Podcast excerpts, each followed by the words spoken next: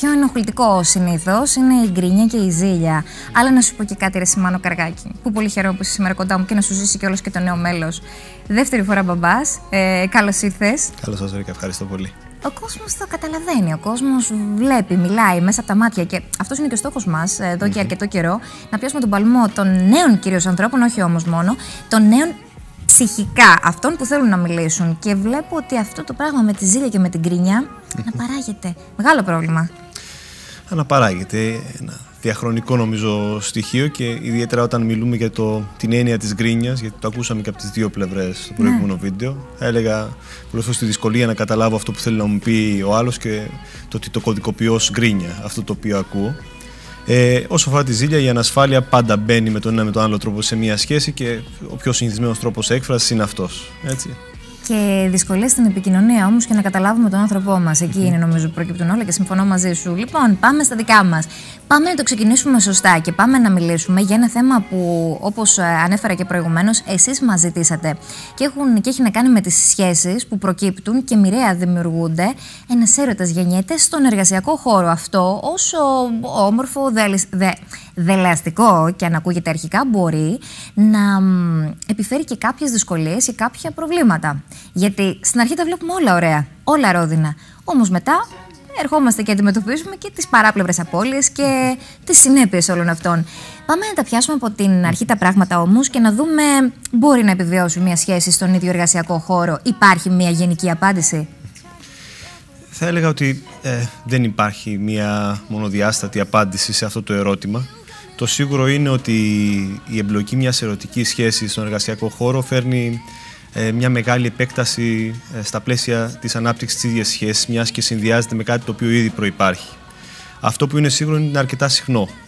Είναι αρκετά συχνό και αρκετά έντονο, ιδιαίτερα δε όσο με το πέρασμα των χρόνων και ο άνδρας και η γυναίκα μπαίνουν πιο βαθιά στον εργασιακό στίβο, αφιερώνουν όλο και περισσότερες ώρες στο χώρο εργασίας τους, ίσως να δουλεύουν και εκτός εργασίας οι σχέσεις οι οποίες αναπτύσσονται μέσα σε αυτό το χώρο πολλές φορές δυναμώνουν πολύ περισσότερο. Αυτό ταυτοχρόνως με τη μείωση του προσωπικού χρόνου και την ενασχόληση με άλλα πρόσωπα εκτός του εργασιακού κύκλου, αυξάνει την πιθανότητα σε ένα υψηλό ποσοστό να αναπτυχθούν τουλάχιστον κάποια πρώτα συναισθήματα που εξαρτώμενα πάντα από τα δύο άτομα τα οποία εμπλέκονται σε όλο αυτό, ε, θα αποδειχθεί στην πορεία ε, ε, και στο μέλλον αν αναπτυχθεί μια ερωτική συναισθηματική σχέση η οποία θα προχωρήσει στην πορεία του χρόνου και θα έχει μια συνέχεια και κάποια δυναμική. Είναι όμως ε, όλο ένα και πιο συχνό αυτό, γιατί ο κόσμος. Ε, και ο δικός μου περίγυρος το ακούω και το λένε συχνά, ότι δεν προλαβαίνουμε να κάνουμε κάτι για μας, ε, δεν προλαβαίνουμε να βγούμε μια βόλτα για ένα καφέ, για ένα ποτό. Εννοώ με την έννοια του να ανοίξουμε τη βεντάλια της κοινωνικότητάς μας και των συναναστροφών μας, άρα και των γνωριμιών μας των εκάστοτε. Που σημαίνει ότι όταν περνάς μοιραία πολλές ώρες μέσα σε ένα χώρο, γνωρίζεις, συναναστρέφεσαι και ίσως να εντοπίσεις και κοινά σημεία και κοινά σημεία αναφοράς με έναν άνθρωπο, γυναίκα ή άντρα ε, υπάρχει, μπαίνεις, πρέπει να μπεις στο δίλημα ότι κοίταξε να δεις, εδώ είναι ο χώρος που εργάζομαι. Αυτό αυτομάτως μπορεί να δημιουργήσει μια διασάλευση της ισορροπίας μεταξύ των σχέσεων ή προβλήματα. Και επίσης, τι θα πούνε οι άλλοι, και θα το κρατήσουμε και πολλές εταιρείες έχουν μια πολιτική να μην επιτρέπονται μεταξύ των εργαζομένων οι σχέσεις, ε, ε, οι ερωτικές κτλ. Τότε ξεκινάει ένας άλλος που ανοίγεται μπροστά στο τι τελικά επιλέγουμε να κάνουμε. Σίγουρα το ερώτημα το οποίο ε, αναρωτηθήκατε αν θέτουμε στην αρχή μπαίνει σαν δεδομένο. Δηλαδή θα υπάρξει πρόβλημα, πρέπει να αναρωτηθούμε. Πρέπει να αναρωτηθούμε και για τους εαυτούς μας και για το πρόσωπο που επιλέγουμε κατά πόσο μπορεί να υποστηρίξει και να υποστηρίξουμε μια τέτοια σχέση. Γιατί το είναι δεδομένο ότι θα υπάρξει ένα ντόμινο συναισθηματικών και πρακτικών αλλαγών στον χώρο εργασίας. Τόσο με το άτομο το οποίο θα εμπλακούμε ερωτικά, όσο και με το υπόλοιπο πλαίσιο, τους υπόλοιπους ανθρώπους που βρίσκονται στο συγκεκριμένο χώρο, χώρο ε, συνεργαζόμενους, ε, υφισταμένους ή προϊσταμένους. Πράγμα ε, το οποίο είναι αρκετά δύσκολο στη διαχείρισή του, αν δεν είμαστε αρκετά σταθεροί στην απόφασή μας, συνειδητοποιημένοι και γνωρίζοντας τους εαυτούς μας, κατά πόσο μπορούμε εμείς να υποστηρίξουμε συναισθηματικά μια τέτοια σχέση, αλλά και κατά πόσο έχουμε αξιολογήσει το πρόσωπο που έχουμε απέναντί μας για τη σταθερότητά του, τη συνέπειά του και την ικανότητά του να διαχειρίζεται την εμπλοκή αυτών των σχέσεων. Έχουμε πάντα ένα ντόμινο ε, αλληλεπιδράσεων σε όλο αυτό. Αν και είναι αρκετά λογικό για ποιο λόγο μπαίνουμε μέσα σε αυτή τη διαδικασία. Έχουμε πάρα πολύ χρόνο με τα συγκεκριμένα άτομα. Αυτός ο χρόνος πολλές φορές μας δίνει αρκετές πληροφορίες σχετικά με το ποιος είναι αυτός ή αυτή που έχουμε απέναντί μας. Αυτό δημιουργεί το πρώτο βασικό στοιχείο που χρειάζεται οποιοδήποτε για να μπει σε μια σχέση, το αίσθημα της ασφάλειας. Το ότι γνωρίζω αυτό που έχω απέναντί μου, γνωρίζω τα καλά και τα στραβά του, ακόμα και μέσα σε ένα άλλο πλαίσιο ε, αντί του φλερτ. Mm-hmm. Πράγμα που δημιουργεί τις βάσεις για να εμπλακούμε σε όλο αυτό. Έτσι λοιπόν αυτό σε συνδυασμό με το χρόνο, σε συνδυασμό πολλές φορές με το ιδιαίτερο στοιχείο που έχει το φλερτ μέσα σε ένα εργασιακό χώρο, δηλαδή το ότι δίνει κάτι το διαφορετικό μέσα σε μια ρουτίνα καθημερινότητας και σε κάποιες δυσκολίες. Σε συνδυασμό αν θέλετε με το, ε, με το ρίσκο, αυτό μπορεί να δώσει κάποια στοιχεία αδρεναλίνης. Mm. Γιατί είναι παράνομο. Θέλω να πω ότι ε, δεν είναι το επιτρεπτό. Είναι παράτυπο, και δεν ακριβώς. Είναι παράτυπο, ακριβώς, ναι, ακριβώς. σωστά και αυτομάτως ακόμα και ο τρόπος με τον οποίο θα το διαχειριστείς για να μην αντιληφθούν και οι υπόλοιποι είναι κάτι που φαντάζομαι ότι δημιουργεί και ένα χτυποκάρτι περισσότερο. Ακριβώς και σε ένα εργασιακό πλαίσιο πολλές φορές μπορεί να έχει την κούραση, τη ρουτίνα, τις δυσκολίες, το άγχος και την πίεση, οτιδήποτε μπορεί να μπει σαν μια θετική ακτίδα. Αναζωογονεί. Αναζωογονεί και λειτουργεί θετικά στην ενίσχυση του να, στο να προχωρήσουμε σε μια τέτοια διαδικασία. Επομένως δεν είναι παράξενο, δεν είναι ε, πολλές φορές ε, δυσλειτουργικό στην έναρξή του. Το πώς θα προχωρήσει τώρα είναι ένα άλλο κεφάλαιο που εξαρτάται σε μεγάλο βαθμό από τους κανόνες του συγκεκριμένου εργασιακού πλαισίου, γιατί πολύ σωστά ε, πολλές εταιρείες και ε, χώροι εργασίας mm-hmm. δεν επιτρέπουν, τουλάχιστον επί του τυπικού, να αναπτυχθούν ε, τέτοιου είδους σχέσεις και αυτό πολλές φορές έχει ένα κόστο απέναντι στην ίδια την εργασία. Έχει να κάνει με την ίδια μας τη σχέση, κατά πόσο μπορούμε να την περιχαρακώσουμε και να κρατήσουμε τα του σπιτιού στο σπίτι και τα της εργασίας στην εργασία. Αλλά σε πολύ μεγάλο βαθμό και ίσως σε πολύ σημαντικό βαθμό είναι η ισορροπία που αναπτύσσεται σαν διάδα πλέον απέναντι στους υπολείπους. Σε αυτή τη μορφή του συνασπισμού η οποία αναγκαστικά αναπτύσσεται και αλλάζει τις ισορροπίες. Έτσι. Να σταθώ λίγο σε αυτό που είπες προηγουμένως, ότι μπορεί να δράσει αναζωογονητικά αυτή η σχέση. Μπορεί να είναι και πολύ αποτελεσματική σε ό,τι έχει να κάνει με την απόδοση τελικά στο, στο κομμάτι της δουλειάς. Γιατί όταν είσαι χαρούμενος, όταν είσαι ευτυχισμένος ή ευτυχισμένη αντίστοιχα, είσαι πολύ πιο παραγωγικός, ε, είσαι πολύ πιο ευδιάθετος. Όμως ταυτόχρονα μέσα σε μια σχέση υπάρχουν και οι πιο δύσκολες, πιο σκοτεινές ημέρε, που σημαίνει ότι μπορεί να μην τα βρίσκει το ζευγάρι και να είναι μουτρωμένοι και φαντάσου να είναι σε ένα πόστο ή σε μια ε, σχέση και άμεση συνάρτηση επαγγελματική ναι. που ο ένας ε, δρά επικουρικά ας πούμε, ότι είναι συνδετική κρίκη. Αν αυτός ο κρίκος λίγο σπάσει ή μου τρώσει ή ό,τι μπορεί να κάνουμε στο σπίτι μας, τότε αυτομάτως δυσαλεύονται ισορροπίες.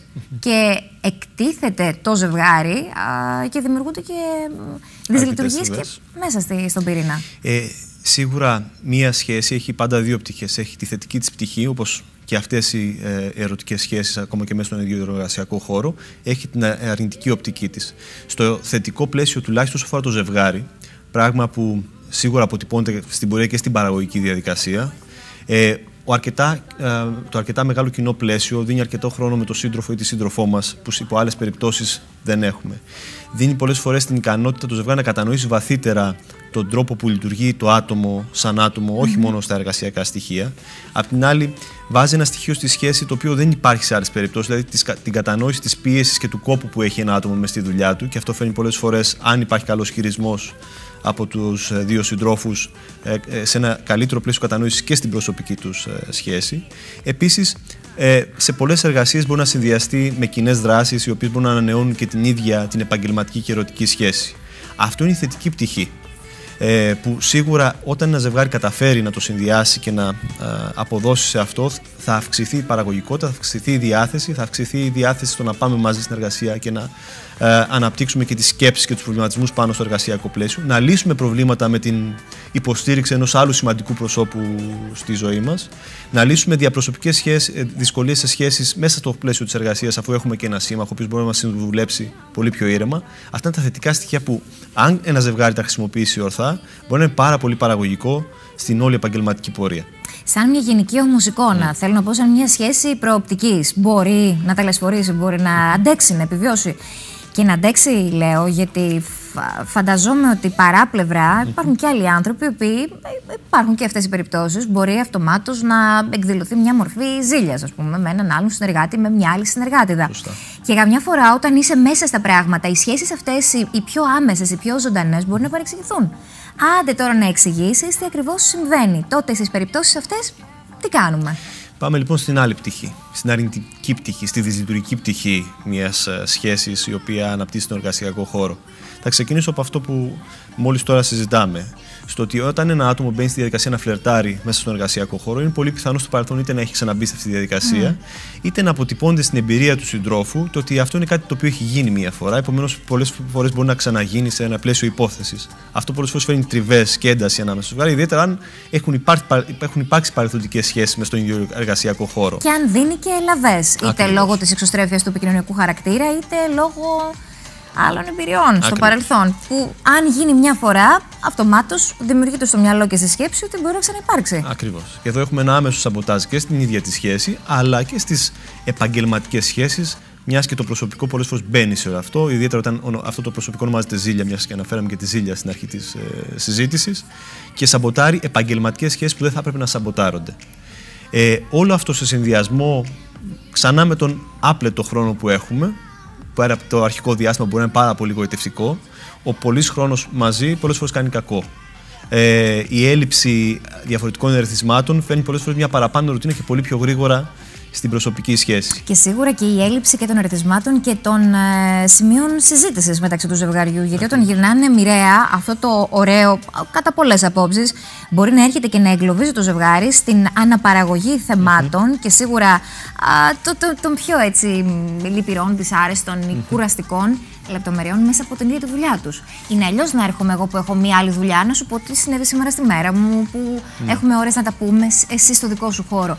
Ενώ όταν εγώ ξέρω αυτομάτως τι έχει γίνει στον ίδιο χώρο, γιατί εκεί βρισκόμαστε και εργαζόμαστε και οι δύο, τότε χάνεται και αυτό το τι θα συζητήσουμε τώρα; Το μαγικό και το άγνωστο που θέλουμε να φέρουμε σαν πληροφορία για να αναπτυχθεί μια βάση επικοινωνίας στο υπόλοιπο της μέρας μας.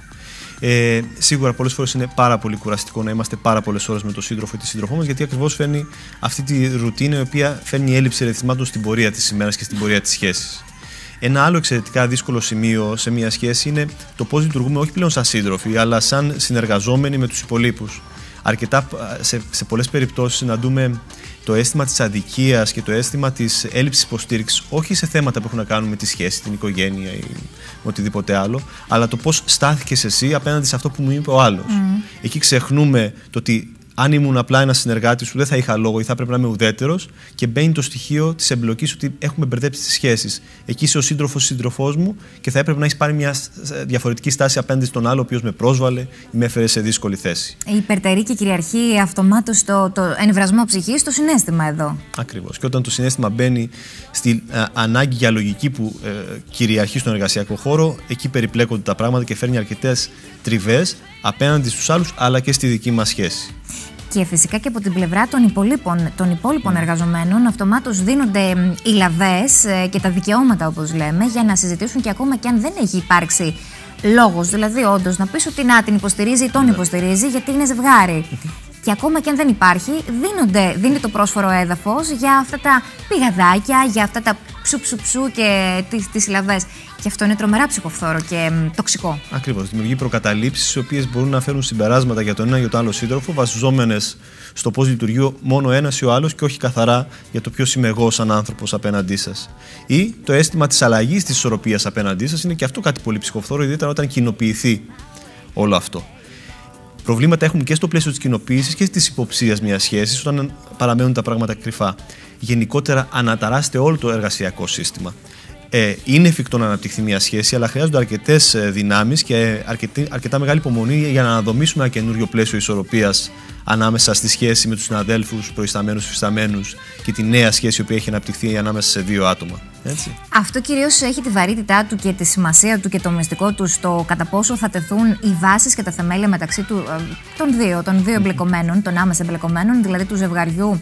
Δηλαδή, αποφασίζουμε να είμαστε μαζί, για παράδειγμα πάμε και τα βάζουμε όλα σε μια σειρά, είναι έτσι, είναι έτσι, γιατί στην αρχή τα βλέπουμε όλα τόσο... Είμαστε ερωτευμένοι. Τα βλέπουμε όλα φανταστικά, φοβερά. Όμως η αλήθεια και η πραγματικότητα είναι άλλη. Και η πραγματικότητα προσγειώνει και προσγειώνει και ανώμαλα ε, για να κρατηθεί μια τέτοια σχέση, γιατί εμείς δεν μιλάμε τώρα, δεν κατακεραυνώνουμε τέτοιες καταστάσεις, γιατί μπορεί να μας παρακολουθεί και ο κόσμος, σίγουρα μας παρακολουθεί ο κόσμος, ο οποίος το βιώνει, το έχει βιώσει και έχει υπάρξει ένα μέλλον σε όλο αυτό, μια ωραία ισορροπία. Να μας πει το μυστικό του. Αλλά το λέμε για να δούμε τι μπορεί να γίνει. Για να βασιστεί και να συνεχίσει. Πέρα από το συνέστημα και το ρομαντισμό που μπορεί να υπάρχει στην αρχή, αν θέμε να διατηρηθεί μια οποιαδήποτε σχέση η οποία στο τέλος ε, να κρατήσει και να αντέξει τις μικρότερες ή τις μεγαλύτερες αναταραχές που μπορεί να προκύψουν στην πορεία. Χρειάζεται σίγουρα να προετοιμαστούμε σαν ζευγάρι και να κρατήσουμε ένα κοινό κώδικα επικοινωνίας στο πώς στην πορεία διαχειριζόμαστε καταστάσεις που έχουν να κάνουν με τις εργασιακές μας υποχρεώσεις, πώς κοινοποιούμε αν θέλετε στον κοντινό εργασιακό περίγυρο την ύπαρξη πλέον μια, μιας τέτοιας σχέσης και πώς συναποφασίζουμε στους εργασιακούς κανόνες ε, ε, το πώς θα ανταποκρινόμαστε πλέον σαν άτομα και σαν ζευγάρι. Ε, αν όχι στην αρχή είναι χρήσιμο και είναι εξαιρετικά βασικό και κάποια στιγμή θα, είναι, θα απαιτηθεί από την ίδια τη σχέση να βάλει αυτούς τους κανόνες και αυτούς τους όρους και αυτές τις συμβάσεις μεταξύ τους. Ε, γιατί είναι ο μόνος τρόπος να μπορέσει να ανταπεξέλθει πέρα από, το, από την κυριαρχία του συναισθήματος. Μιλούμε για ένα χώρο που ο καθένας από εμάς βρίσκεται για να ε, εργαστεί, για να βγάλει τα προστοζήν, για να παράξει έργο. Επομένως, ε, η ίδια η απειλή πάνω σε αυτό, και εκεί μπαίνει και ένας άλλος παράγοντας για την ίδια τη σχέση, η ίδια η απειλή πολλές φορές μπορεί να φέρει συναισθήματα αναταραχής και φόρτου, γιατί διακυβεύεται κάτι άλλο σημαντικό πέρα από την ίδια τη σχέση, στοιχεία επιβίωσης, εξέλιξης, ε, καριέρας. Και αυτό το στοιχείο, αν δεν ε, διασφαλιστεί μέσα από την επικοινωνία μας και τη σύμβασή μας, την συναισθηματική και την επικοινωνιακή, μπορεί να φέρει άλλου είδους τριβές που να επηρεάσουν μετά όχι την εργασιακή σχέση και τη σχέση με τους άλλους, αλλά την ίδια μας τη σχέση. Και εκεί μπαίνει η μεγάλη παράμετρος, ιδιαίτερα όταν μιλούμε για σχέσεις υφισταμένων προϊσταμένους, προϊσταμένων με υφισταμένους, το πώς διαχειρίζεται κανείς το χωρισμό σε ένα πλαίσιο συνύπαρξης με τη συνέχεια ή τη διακοπή της εργασιακής ε, σχέσης. Βάλε μόνο τελεία. Προτείνω, επειδή είναι πολύ ενδιαφέρουσα η συζήτησή μας, να τη συνεχίσουμε μετά τις διαφημίσεις.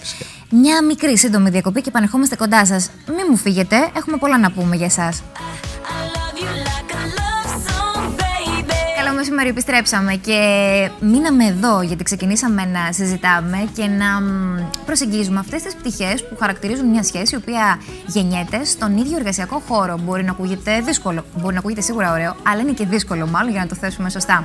Όμως δεν είναι και απαγορευτικό, βρε παιδί μου, αν και εφόσον το ζευγάρι βρει τα πατήματά του, θέσει τους όρους, τις προποθέσει, όμως εξετάζουμε όλο το πρίσμα. Μείναμε και στο σημείο που λέγαμε πώς μπορεί να διασφαλίσει και από, τον, από το γύρο, από τους συνεργάτες. Όμως θέλω να σε ρωτήσω το εξής. Ναι. Στις περιπτώσεις που είναι ο, ο, ο προϊστάμενος και όχι ο υφιστάμενος, δηλαδή ε, ε, υπάρχει μια άλλη σχέση μεταξύ ε, μιας γυναίκας, όχι απαραίτητα μεταξύ του ζευγαριού που γεννιέται, αλλά είναι άλλη η ρόλη. Θέλω να ναι. πω ότι είναι άλλες οι ευθύνες.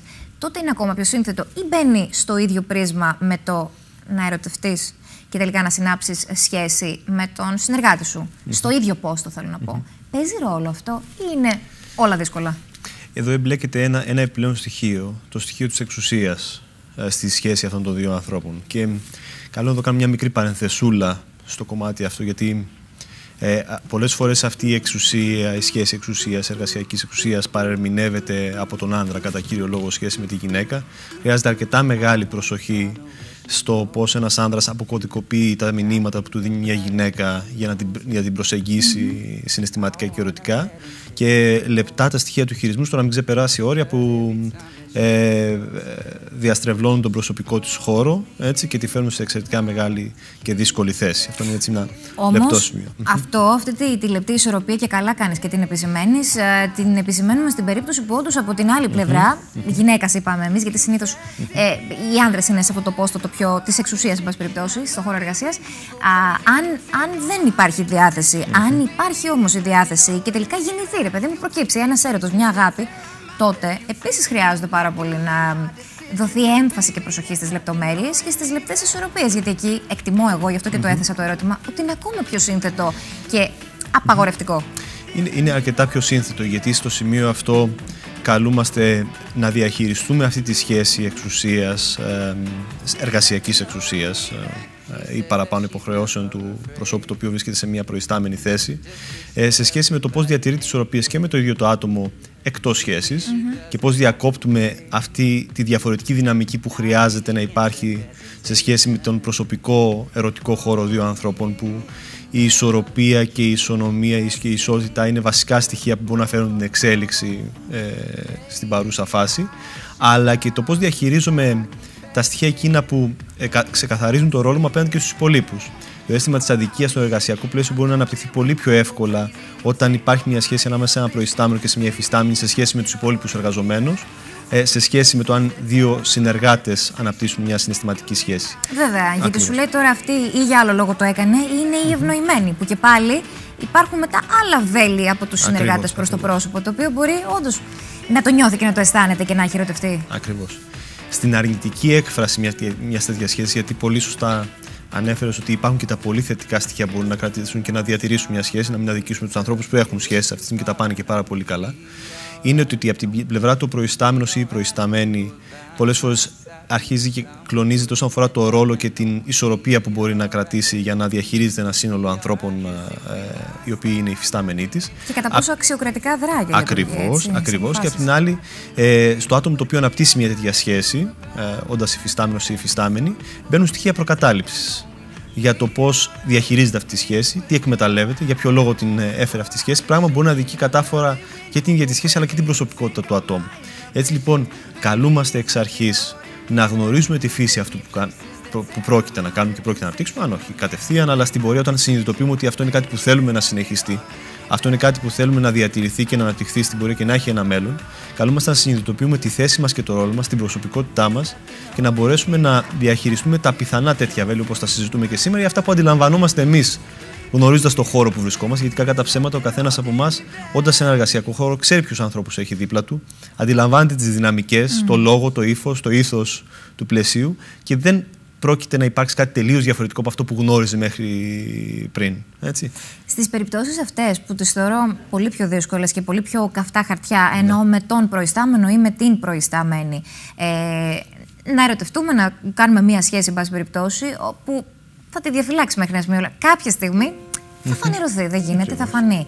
Δεν είναι και ένα δίκοπο μαχαίρι για το κατά πόσο αν ε, το πρόσωπο αυτό το οποίο αισθάνεται αυτά τα πράγματα είναι σε μια φάση κομβική. Αν θέλεις να ακολουθήσει πώς μπορεί να διαπραγματευτεί πράγματα που όταν είσαι σε μια σχέση δεν μπορείς με τον εργοδότη ή με την εργοδότη σου να τα διαπραγματευτείς διαφορετικά. Και αυτό έχει να κάνει και με οικονομικούς παράγοντες, αλλά και με τη διάθεση ανέλυξης, με την πορεία την επιτυχημένη και με τα βήματά σου. Δεν είναι ένα βασικό χαρτί που σε κρατάει πίσω αλλάζουν βασικές ισορροπίες και μπερδεύουν λίγο τα πράγματα όσο αφορά τη, ακριβώς θέματα που έχουν να κάνουν με τον ίδιο μου τον ρόλο και θέματα που θέλω να διεκδικήσω για να εξελιχθώ και να αναπτυχθώ.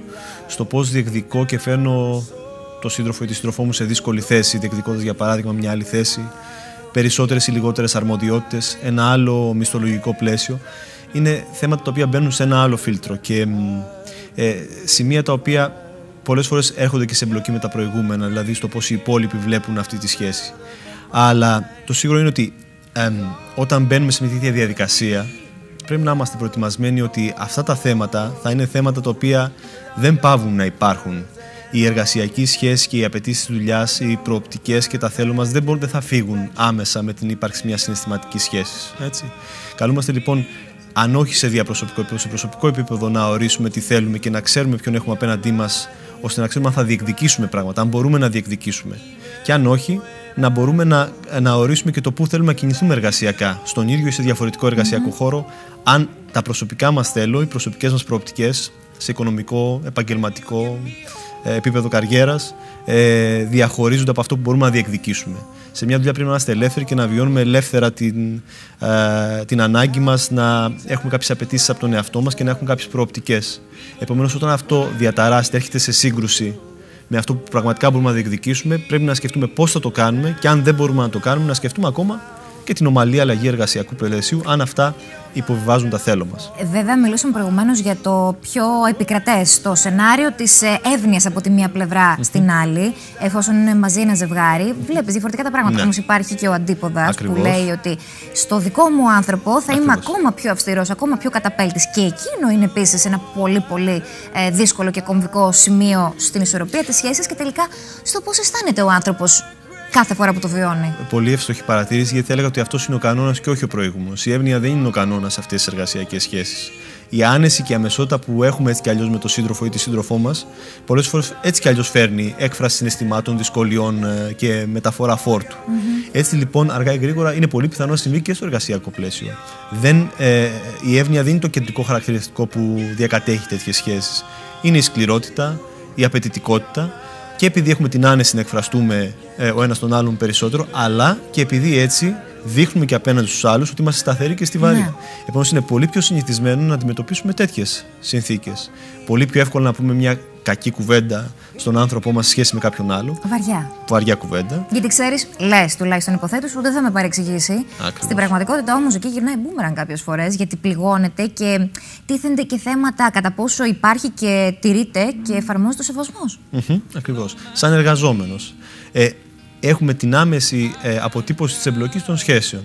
Είτε γιατί ε, με οποιοδήποτε συνεργάτη μας οφείλουμε, θεωρώ, να έχουμε κάποια στοιχεία βασικού σεβασμού στην αξία τους σαν άνθρωπος και σαν εργαζόμενος. Έτσι. Από την άλλη, η αμεσότητα και η άνεση που έχουμε στις διαπροσωπικές σχέσεις πολλές φορές επιτρέπει να πούμε και κάποια κουβέντα παραπάνω και μετά να έχουμε το χώρο, το χρόνο να αγκαλιαστούμε, να μιλήσουμε και να λύσουμε το πρόβλημά μας. Όμως, μέσα σε ένα πλαίσιο 8 ώρου ή 10 ώρου, πολλές φορές αυτό δεν είναι δυνατό να επιτευχθεί και δεν είναι δόκιμο και σε ένα εργασιακό πλαίσιο με τους κανόνες που ορίζουμε σε μια σχέση. Επομένως, ε, αυτό το πιο πιθανό σενάριο που αναφέρουμε τώρα, η αυστηρότητα, η απαιτητικότητα και πολλές φορές οι βαριές κουβέντες που μπορούν να υποθούν με μεγαλύτερη ευκολία είναι βασικό στοιχείο τριβής.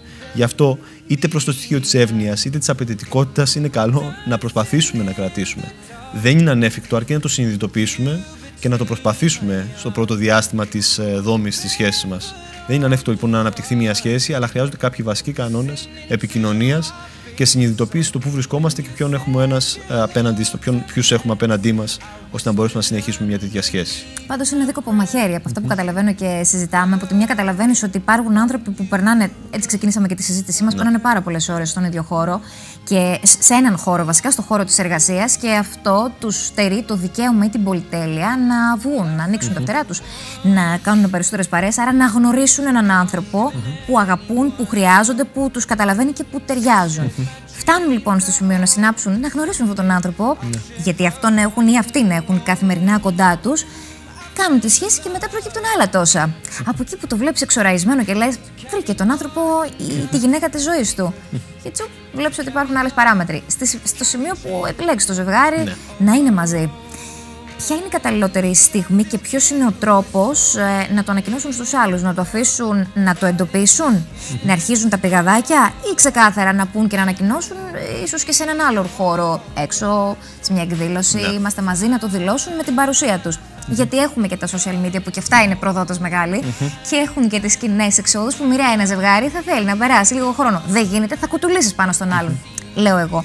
Το πιο τίμιο και το πιο μ, σωστό και αποτελεσματικό ποιο είναι; Απευθείας είμαστε μαζί και ό,τι γίνει, ή α, άσε να το δούμε και όταν το καταλάβουν. Θα πρότεινα, επειδή ήδη αναφέραμε μια σειρά από πιθανές εμπλοκές ε, επικοινωνιακές σε σχέση με τους άλλους, να σιγουρέψουμε πρώτα να πάρουμε χρόνο στα ζευγάρι, να, να βρεθούμε, να επικοινωνήσουμε, να καταλάβουμε ότι είμαστε μαζί και όταν σε κάποιο σημείο νιώσουμε ότι έχει και οι δύο, αν νιώσουμε φυσικά, ότι έχει εγκαθιδρυθεί αυτή η σχέση και τονίζω το και οι δύο και όχι το πώς νιώθει ο ένας από τους δύο πιο έτοιμος σε όλο αυτό, είναι το σημείο στο οποίο καλούμαστε να το επικοινωνήσουμε ε, και στους άμεσα συναισθηματικά εμπλεκόμενους φίλους, γνωστούς μέσα στη δουλειά αλλά και τους συνεργάτες μας.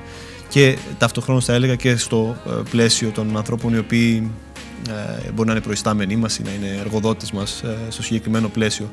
Αλλά θα τονίσω το συγκεκριμένο σημείο θα πρέπει να είναι ένα σημείο το οποίο συναποφασίζεται και από τους δύο και που και οι δύο νιώθουν έτοιμοι να δηλώσουν και να εκδηλώσουν ε, μπροστά στους άλλους ε, τη σχέση τους. Και ας το πάμε λίγο παρακάτω. Α το πάμε στο σημείο που πραγματικά έχει μια προοπτική σχέση αυτή και τελικά η προοπτική φτάνει να παντρευτεί το ζευγάρι, να κάνει παιδιά. Γιατί όταν έρχονται τα παιδιά στη ζωή ενός ζευγαριού, αλλάζουν άρδιν όλα.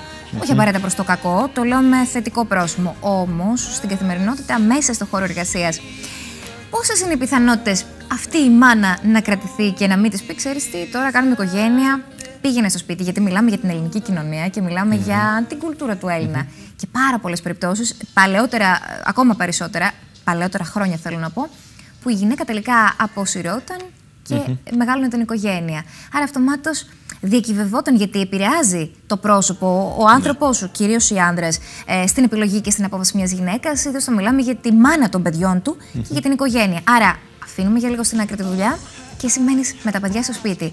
Ναι. Και εκεί στερείται και το δικαίωμα η γυναίκα να, να, να, γίνει, παρα- να είναι παραγωγική και να αισθάνεται και αυτάρκης και να αισθάνεται ότι έχει και τα χρήματά της και τη δουλειά της. Και άλλα αέρα φυσικά. Ναι, εντάξει. Σίγουρα, αν δεν είναι μια συνειδητή επιλογή του ατόμου να παραμείνει για οποιοδήποτε λόγο στο σπίτι, ακόμα και για τα παιδιά, όλο αυτό με μαθηματική βεβαιότητα θα οδηγήσει σε διάφορες συναισθηματικές λειτουργίε αρχικά σε ατομικό επίπεδο και σίγουρα όταν επιβάλλεται η γνώμη του άλλου πάνω στη δικιά μας γνώμη, είτε είμαστε άντρας είτε γυναίκας, είτε γυναίκα, με συγχωρείτε, αυτό θα φέρει σίγουρα επιπτώσεις και στην ίδια τη σχέση. Αργά ή γρήγορα. Έτσι. Ε, νομίζω ότι είναι, είναι σαν να κρυβόμαστε πίσω από το δάχτυλό μας ε, πλέον στο να ορίζουμε ότι η καταπίεση του θέλου, όταν υπάρχει θέλω στο να συνεχίσω την εργασία μου, θα φέρει οτιδήποτε το λειτουργικό, ακόμα και τη βελτίωση του ρόλου σαν μάνα μιας γυναίκας η οποία μένει στο σπίτι. Ε, η γυναίκα, όσο, τόσο η γυναίκα όσο και ο άντρας έχουν την ανάγκη να παράγουν, να βρίσκονται σε μια διαδικασία που ε, νιώθουν αυτόνομοι και ανεξάρτητοι ακόμα και σε μια σχέση. Και ζωντανοί. Ζωντανοί, βρίσκονται σε μια συνεχή εμπλοκή και με ανθρώπους οι οποίοι ε, θέλουν να είναι μαζί με αυτούς. Αλλά και μην ξεχνούμε και το στοιχείο της καριέρας και της πορείας που είναι ένα βασικό στοιχείο στην αυτοπραγμάτωση ε, στο σήμερα. Έτσι. Επομένως, σε καμία περίπτωση δεν θα πρότεινα μια τέτοια διαδικασία να μπει με αυτή τη λογική, γιατί θα φέρει σίγουρα δυσλειτουργία στο ζευγάρι, δηλαδή στο πλαίσιο της καταποίησης του θέλου. Από την άλλη, ε, οποιαδήποτε ε, αλλαγή στο, στο, στο, θέμα του εργασιακού πλαισίου ε, καλούμαστε πλέον, γιατί έχουμε δημιουργήσει ένα επιπλέον δεσμό μεταξύ μας, να το συζητήσουμε, να το συναποφασίσουμε. Ακόμα και την ανάγκη για αλλαγή εργασιακού πλαισίου, πέρα από κάποιες βασικές υποχρεώσεις, όταν ένα από τα δύο άτομα νιώθει ότι η καριέρα του, η πορεία του ή ο, χώρος, ο χρόνος του στο συγκεκριμένο εργασιακό πλαίσιο έχει λήξει. Εκεί λοιπόν πάλι χρειάζεται ένα πλαίσιο επικοινωνίας πριν πάρουμε κάποια απόφαση, ακόμα και αν σε μια, υπό άλλες περιπτώσεις να μην δίναμε τόσο, να μην μπαίναμε σε μια τέτοια διαδικασία συζήτηση με έναν σύντροφο που είχε, ήταν σε ένα άλλο εργασιακό πλαίσιο. Γιατί ταυτόχρονα αυτό σημαίνει μια αλλαγή στην καθημερινότητά μας, γιατί μειώνουμε το βασικό χρόνο που είχαμε. Ήταν αυτός λειτουργικός ή δυσλειτουργικός, έχουμε μια αλλαγή στη ρουτίνα. Έχουμε ένα είδος προδοσίας πολλές φορές στην ανάγκη να σε χωρίσω τουλάχιστον όσον αφορά το εργασιακό πλαίσιο και να πάω σε ένα άλλο και να κάνω ένα άλλο ξεκίνημα. Mm. Επομένως, ακόμα και στη διαδικασία της αλλαγής πολλές φορές, ας μην τα φανταστούμε βέβαια τόσο τραγικά, αλλά είναι μια διαδικασία η οποία χρειάζεται να εμπλακεί σε μια ομαλή αλλαγή του συστήματος τη σχέσης μας, της ισορροπίας τη σχέσης μας. Ε, ξέρεις, είπες τώρα μια μορφή προδοσίας και αυτομάτω σκέφτηκα ότι ε, ε, μπορεί να μεταφραστεί και να παραφραστεί, mm-hmm. για να το λέω και σωστά, α, σαν μια μορφή προδοσίας η, η, πιθανότητα να είναι το ζευγάρι ε, συνάδελφοι, αλλά σε ένα ανταγωνιστικό πόστο mm-hmm. και ο ένας από τους δύο να φανεί βάσει του αποτελέσματος πιο παραγωγικός και τελικά μιλάμε τώρα να έρθει μια, ε, πώς το λένε, μια πρόταση, μια καλύτερη ε, βαθμίδα ανέλυξης, έτσι, μια προαγωγή.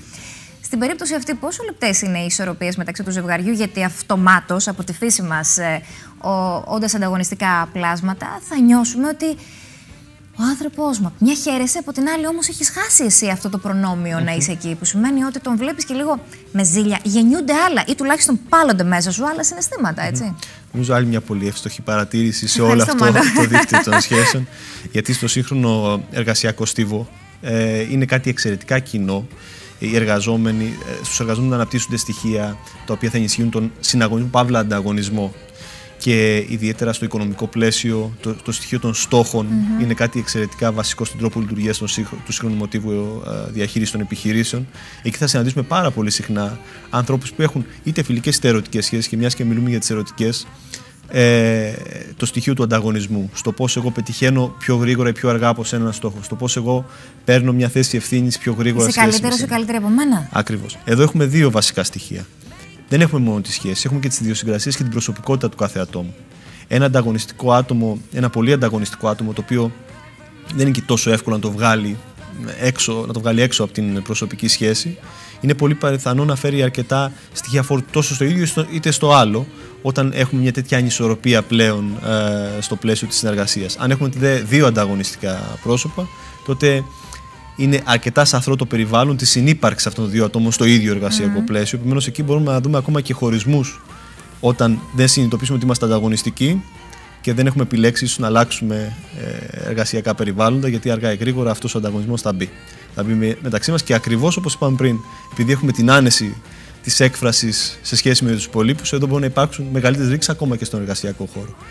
Το να κατανοήσουμε τον εαυτό μας και τον άλλο είναι βασικό στοιχείο στο να επιλέξουμε ή όχι να συνεχίσουμε μια επαγγελματική παύλα ερωτική σχέση. Και σκέψου και το σενάριο να σαμποτάρει ο ένας τον άλλον. Έχει χαθεί το παιχνίδι. Εδώ πάμε πλέον σε πολύ πιο πολύπλοκα στοιχεία και δυσλειτουργικά στοιχεία που μάλλον ε, προδιαγράφεται αρνητικά είτε η επαγγελματική είτε η ερωτική σχέση, είτε και οι δύο μαζί, όταν μπαίνουμε στη διαδικασία να σαμποτάρουμε τον άνθρωπο που έχουμε απέναντί μας, όποιος και να είναι αυτός. Ε, Προηγουμένως, ε, έθιξε και μια άλλη παράμετρο, αυτή των φιλικών σχέσεων. Και αυτό είναι από μόνο του ένα μεγάλο κεφάλαιο συζήτησης μέσα στον ίδιο χώρο εργασίας. Και κάποια στιγμή να επέλθηκε η ρήξη. Και αυτό είναι κάτι που θα ήθελα να δούμε, γιατί ο χρόνος είναι, ε, τρέχει, είναι αμήλικτος. Όμως ε, μπορεί να υπάρξει μια φιλία μέσα στον ίδιο εργασιακό χώρο και μάλιστα σε ανταγωνιστικά πόστα. Νομίζω μέσα στον εργασιακό χώρο δημιουργούνται ισχυρές και δυνατές πολλές φορές φιλίες. Έτσι, ε, μέσα από αυτό, ε, ίσως πολλοί από εμάς να έχουμε ε, αρκετούς δικούς μας ανθρώπους. Τώρα, η, η, η ιδιαιτερότητα με τις φιλικές σχέσεις όπως και με τις ερωτικές, αλλά σε λιγότερο σύνθετο επίπεδο, γιατί είναι κάτι που είναι αρκετά κοινωνικά αποδεκτό να δημιουργούμε σχέσεις και φιλίες ε, με τους ανθρώπους ε, με τους οποίους συνεργαζόμαστε, είναι ε, όχι μόνο σε ατομικό επίπεδο πώς θα λειτουργήσει αυτό ανάμεσά μας, όσο σε αυτό που ονομάζουμε την δημιουργία μικροομάδων μέσα στον εργασιακό χώρο, αυτό που ονομάζουμε στην καθημερινή κλίκες, οι οποίες πολλές φορές ανταγωνίζονται μεταξύ τους και φέρνουν αρκετές mm. ε, συγκρούσεις. Ακριβώς.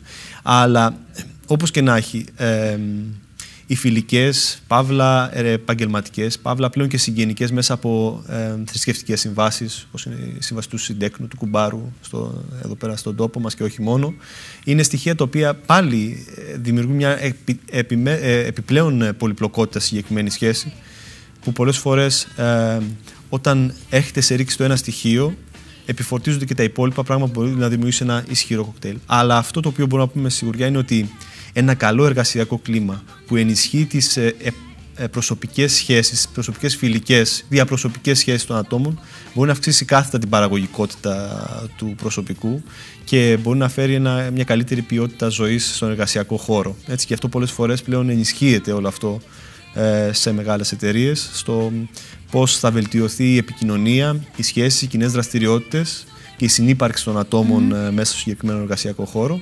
Πράγμα που στο καλό κλίμα μπορεί να αυξηθεί και η παραγωγικότητα και η ποιότητα της εργασίας. Και η διάθεση σίγουρα των ανθρώπων που εργάζονται. Λοιπόν, θέλω να σε ευχαριστήσω πάρα πολύ στο σημείο αυτό. Εγώ ευχαριστώ πάρα πολύ. Γιατί πολύ χορταστική συζήτησή μας για ένα θέμα που καίει και απασχολεί. Θα τα ξαναπούμε λοιπόν.